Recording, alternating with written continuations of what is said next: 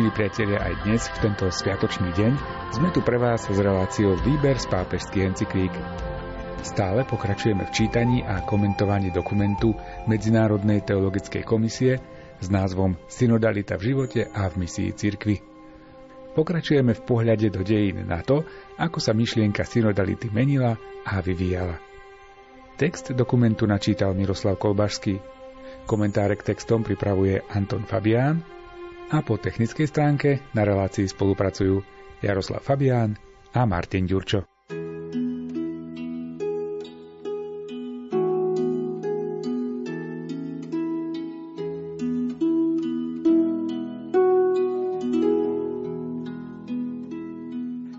Kuriózny stav nastal na konci stredoveku v situácii, keď došlo k západnej schizme. 1378 až 1417. A súčasne sa objavili dvaja, neskôr dokonca traja adepti na titul pápeža. Vyriešenie tejto spletitej otázky priniesol koncil v Kostnici 1414 až 1418, ktorý využil nariadenie pre krízové situácie platné v stredovekom cirkevnom práve a prikročil k voľbe legitímneho pápeža. Týmto sa otvorila cesta k myšlienke konciliarizmu, ktorého cieľom je nastoliť trvalý koncilový režim nadradený nad primát autority pápeža. Pokiaľ ide o teologické zdôvodnenie a praktickú podobu konciliarizmu, nemožno ho považovať za súhlasný s odkazom tradície. Predsa nám však udeluje lekciu z dejín cirkvy – bez správneho uplatňovania synodálnej praxe, ktorá ide v línii tradície a hľadí na primát autority pápeža ako na svoju vlastnú záruku, nemožno odvrátiť stále striehnúce nebezpečenstvo schizmy a nemožno uskutočňovať nepretržitú reformu in capite et membris cirkvi.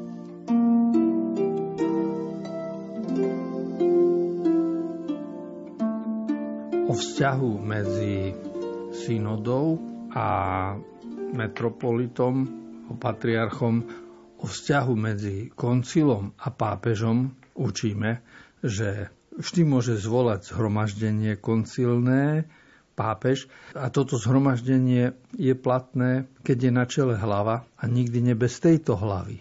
To znamená, že hlavou koncilu je pápež.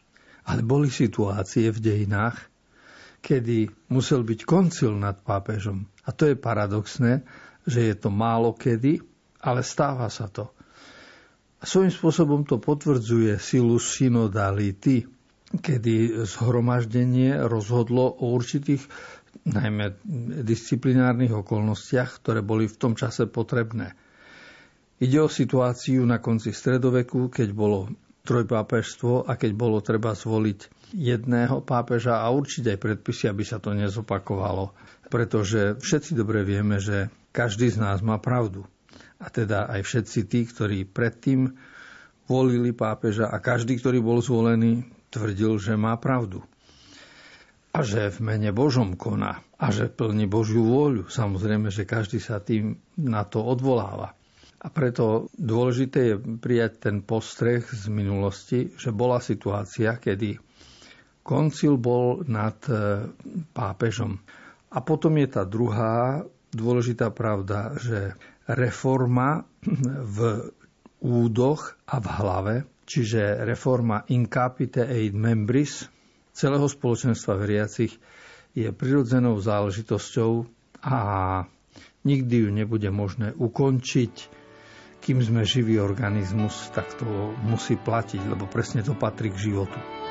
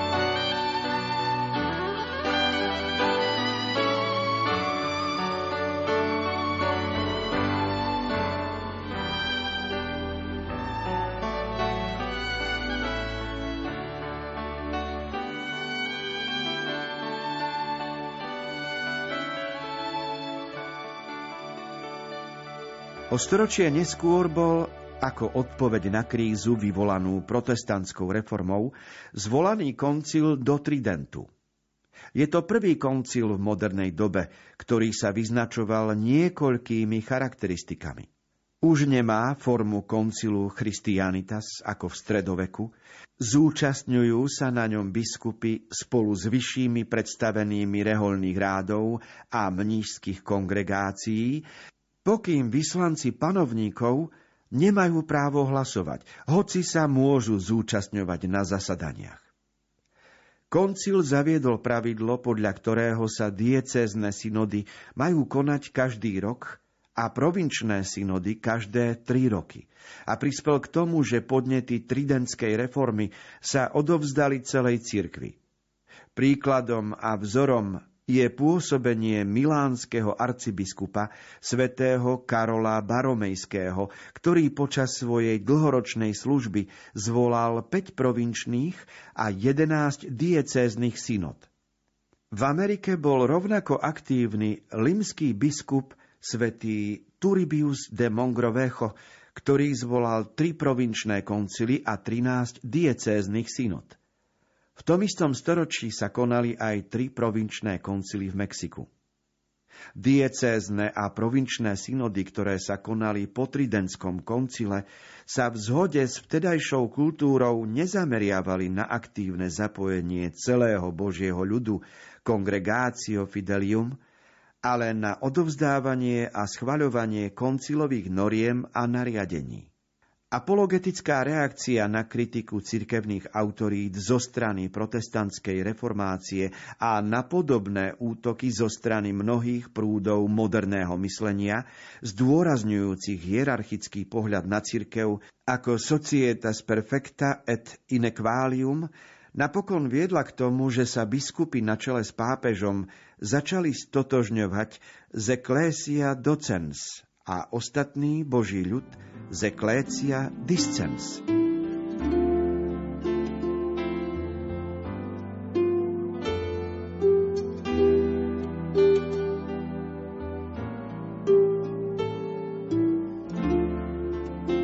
V roku 1534 bol Tridentský koncil, ktorý urobil veľký poriadok v rámci katolickej cirkvi a bol veľmi podnetný nielen v otázke liturgickej, ale v otázke katechetickej, v otázke usporiadania sviatosti. Ale pravdou je, že akoby potvrdil klerikálnu úlohu cirkvy a viacej úlohu laikov podriadil klerikom. Na koncile v Tridente boli prítomní zástupcovia panovníkov, ale nemali právo hlasovať. A na tomto obraze vidieť, akú úlohu mali laici, pretože právo hlasovať mali iba biskupy a vyšší predstavení reholných rádov. Každopádne vtedajší koncil odpovedal a aj ďalšie synody odpovedali na dôležité otázky, ktoré sa týkali náuky, pretože sme v 16. 17.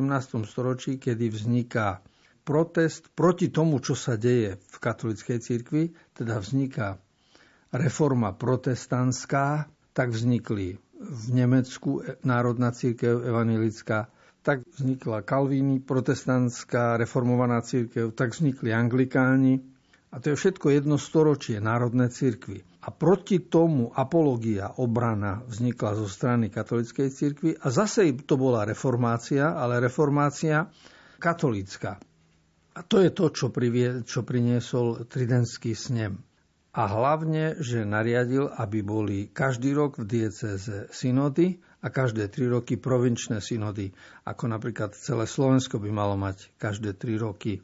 Ale keďže sme dve provincie, východná a západná, tak e, každá provincia by mala mať každé tri roky e, synodu. I keď toto už e, podľa nového kodexu je ináč usporiadané, čiže nás neviaže slovičko tri roky, ktoré bolo v minulosti. Ale ten podnet, ktorý Tridentský koncil urobil, je významný, lebo vtedy videli biskupy, že najväčšia bieda je náboženská nevedomosť, To videli aj protestanti, aj Martin Luther, aj Zwingli, aj Calvin, aj všetci ostatní. A preto sa snažili o reformu, i keď tú reformu robil každý iným spôsobom. Niekto v jednote s pápežom, niekto mimo tejto jednoty, ale vždy išlo o, o, o určité pozdvihnutie duchovného života. No a v nasledujúcich storočiach sa prihlásilo nové moderné myslenie, lebo človek s rozvojom vedy a techniky, človek prišiel na to, ako je možné pomocou vedeckých metód sa dopracovať k určitým výsledkom a ako je možné aj pomocou medicíny, pomocou liekov urobiť svet trošku lepším, čiže prišla viera v pokrok, prišla viera vo vedu, v revolúciu a preto sa církev a viera v náboženstvo bránila, lebo tie tri nové viery, ktoré prichádzali s ďalšími storočami, vážne ohrozovali náboženskú vieru ako nepotrebnú. Až potom v 20. 21. storočí sa veci utriasli a ukázalo, ako spomínané tri viery sklamali a že prežilo a zostalo iba to, čo je hodnota.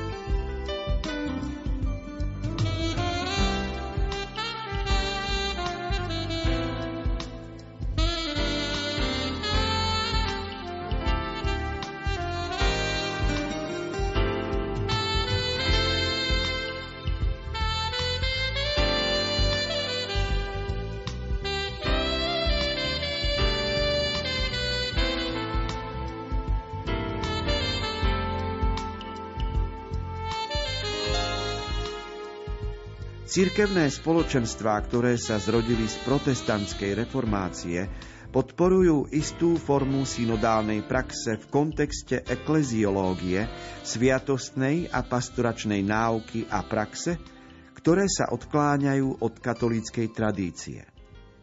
Synodálne riadenie cirkevného spoločenstva, na ktorom sa z moci všeobecného kňastva odvádzaného z krstu podieľa isté množstvo veriacich – sa podľa luteránskeho vyznania považuje za štruktúru, ktorá najviac zodpovedá životu kresťanského spoločenstva. Všetci veriaci sa majú podieľať na voľbe pastorov a zaisťovať vernosť evanieliovému učeniu a cirkevnému poriadku.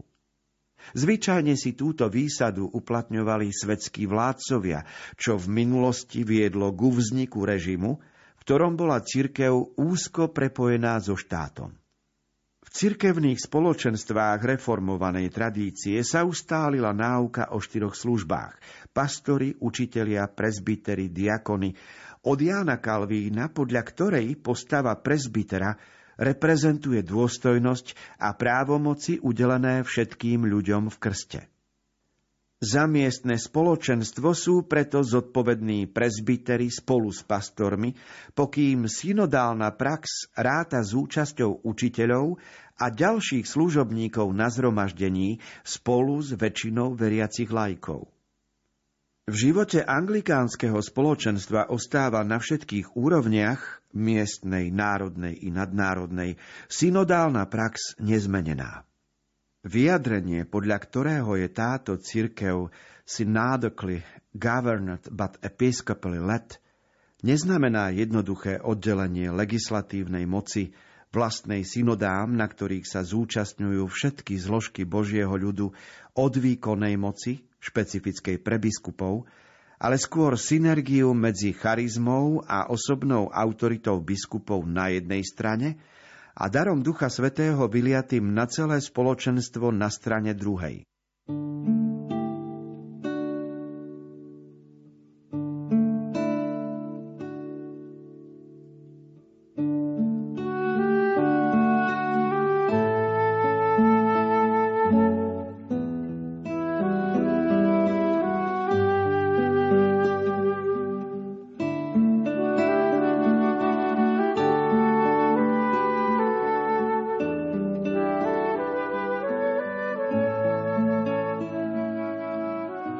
Keď sa porovnáva synodálna prax medzi evanielikmi augsburského vyznania, čiže luteránmi, kalvínmi, čiže reformovanou cirkvou a anglikánmi, tak zistíme, že aj tu témy, ktoré sa týkajú synodality, sa malinko rôznia.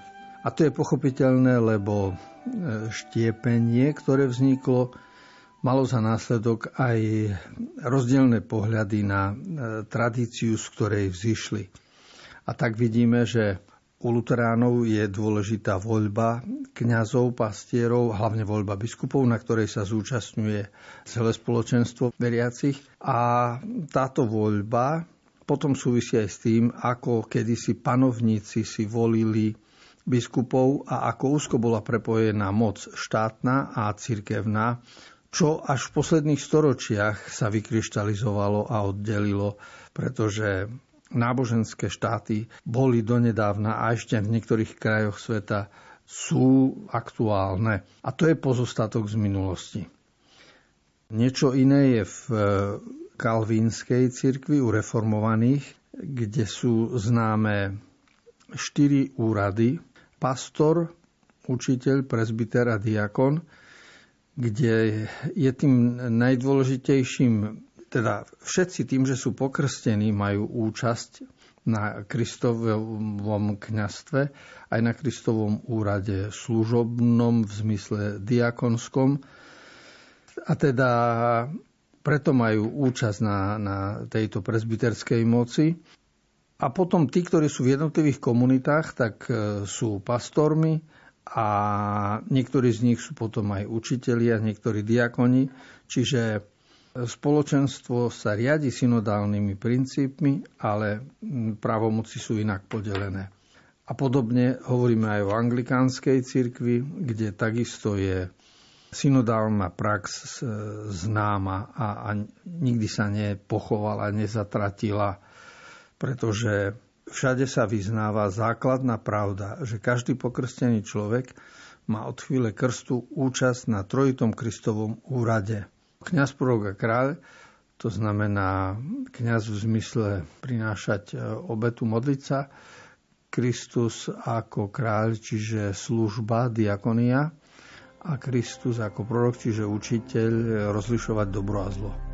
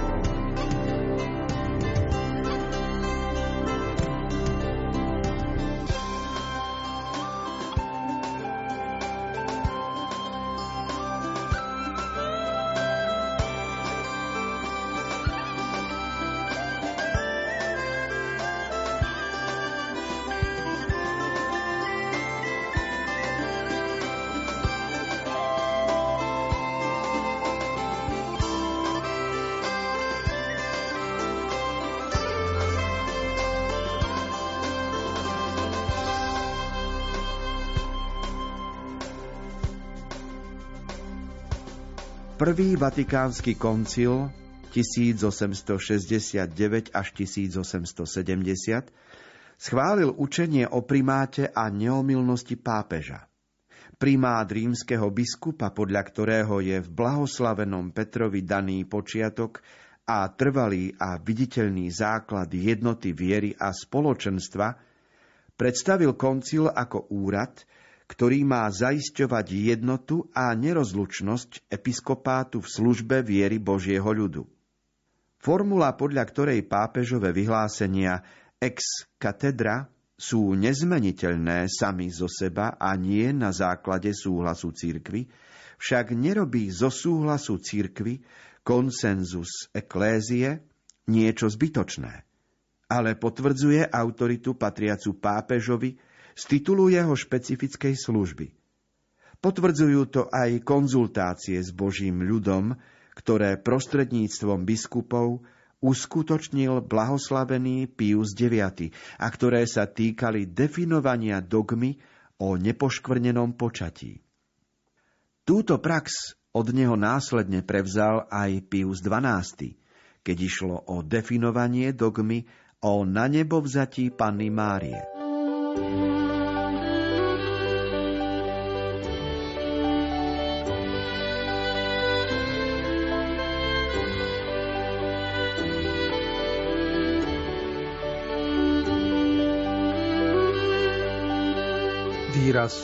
neomilnosť pápeža je samozrejme, že štekliaci naše uši a je to také vyjadrenie, ktoré v našej dobe, keď sme svedkami veľkých omylov, tak nám tento výraz prípada nevieryhodný.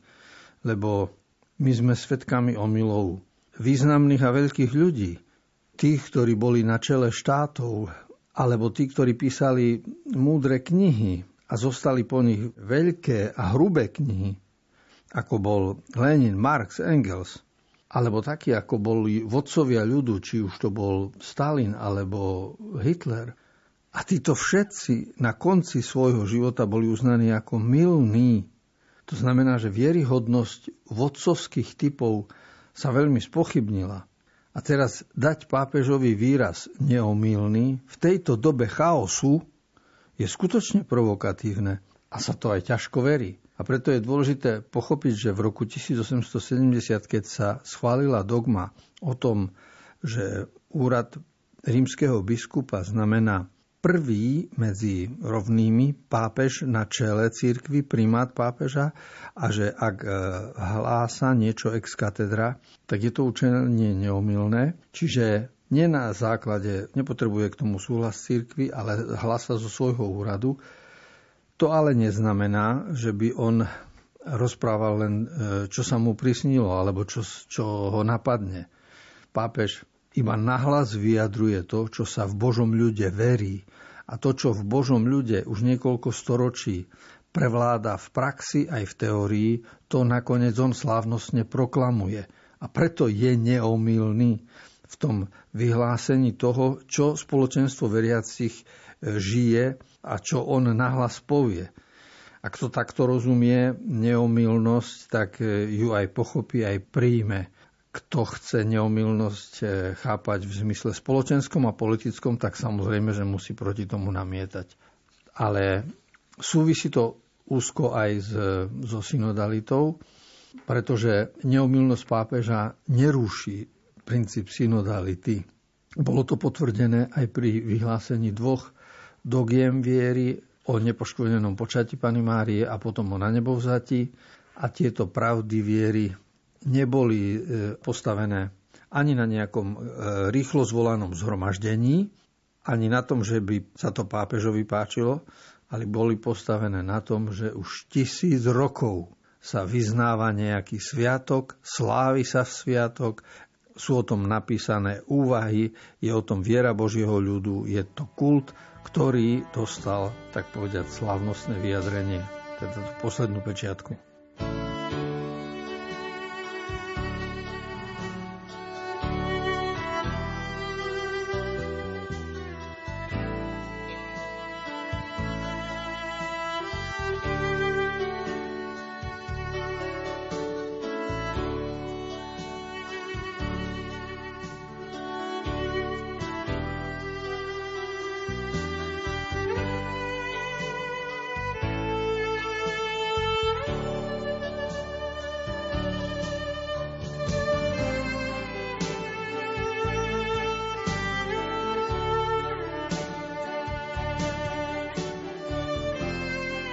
Milí priatelia, relácia Výber z pápežských encyklík sa končí. Spoločne sme si čítali dokument Medzinárodnej teologickej komisie s názvom Synodalita v živote a v misii cirkvi.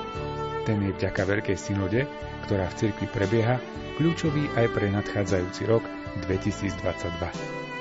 Ďakujem za pozornosť a tešíme sa na stretnutie opäť na budúce. Z Košického štúdia sa lúčia Miroslav Kolbašský, Anton Fabián, Jaroslav Fabián a Martin Ďurčo.